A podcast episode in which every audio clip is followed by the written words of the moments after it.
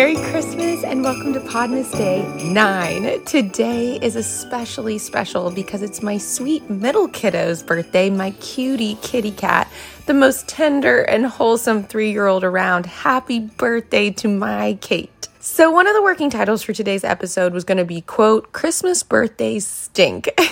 and that's because I'm married to a husband who has a birthday near Christmas, and he'll be the first to tell you that he wishes his birthday wasn't around the holidays.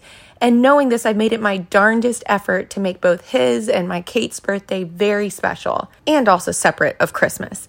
But so instead of talking the negative route today, I wanted to pull on this thread that Christopher brought up before Podmas on the pod, and that's this idea that every kid is their own snowflake. Now, for us in Seattle, or better said, Bellevue, there is this thing called Snowflake Lane. And, you know, sometimes it snows here, but especially where we are so close to the water, we just don't get as much snow as we have in other places. And so when Christopher said every kid is their own snowflake, but before we get into that, let's do a big question. And that's one, two, three. And the question is Does it usually snow on Christmas where you are? And we are back and forth on this because, like I said, it's occasionally snowed in Seattle, but we would never go without a white Christmas in New Hampshire. Actually, we would sometimes have a white Halloween and a white Mother's Day, but that's another rant for another time. There's just something so magical and heavenly and pristine about having white snow falling so silently on a Christmas morning. And for that, I'll be the first to thank New Hampshire for completely changing my view of snow. And now that I'm removed from it, I miss it terribly. And also, I miss the people.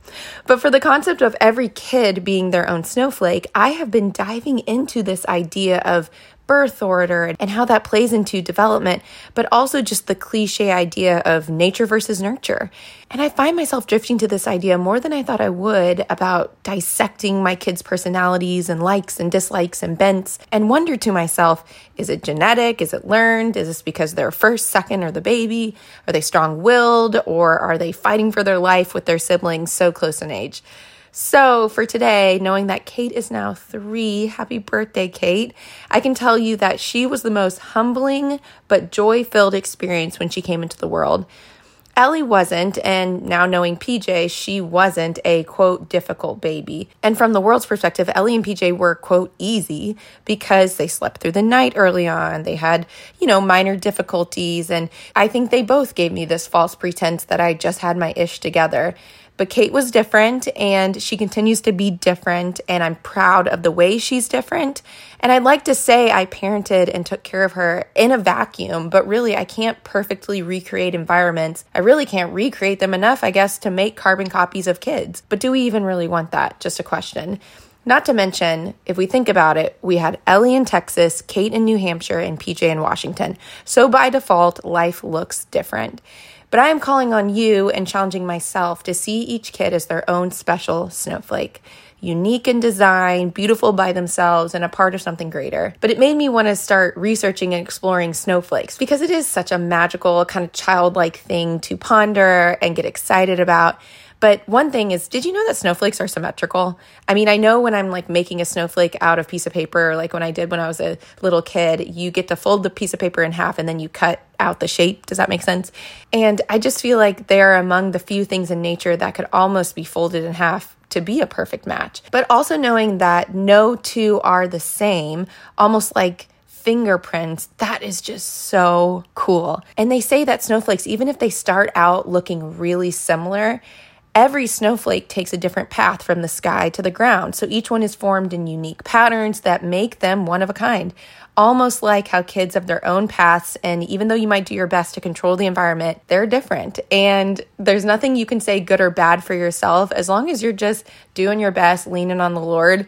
Really, every kid is just going to be their own snowflake. And it makes me think of Romans, I think it's 12 4 we have many members in one body, but all the members do not have the same function. And what a mark of our Maker. How sweet is it that the most intimate details of our lives, like a microscopic snowflake, are important to God? And it made me think of in Job, it's Job 12, 7 through 10, and it says, But now ask the beasts, and they will teach you, and the birds of the air, and they will tell you, or speak to the earth, and it will teach you, and the fish of the sea will explain to you. Who among all these does not know that the hand of the Lord has done this?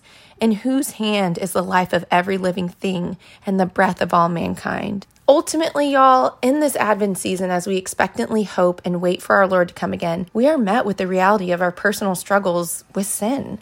So for today, let's remember God's promise despite our seemingly hopeless state.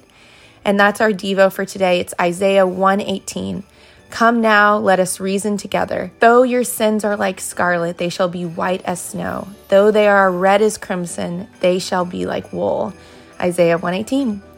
Oh, okay. Love y'all so much. And thank you for joining me today and talking about how each kid is its own special snowflake. Hope y'all have the best day, and I'll talk to you tomorrow on Podmas Day 10. All right. Love y'all. Bye.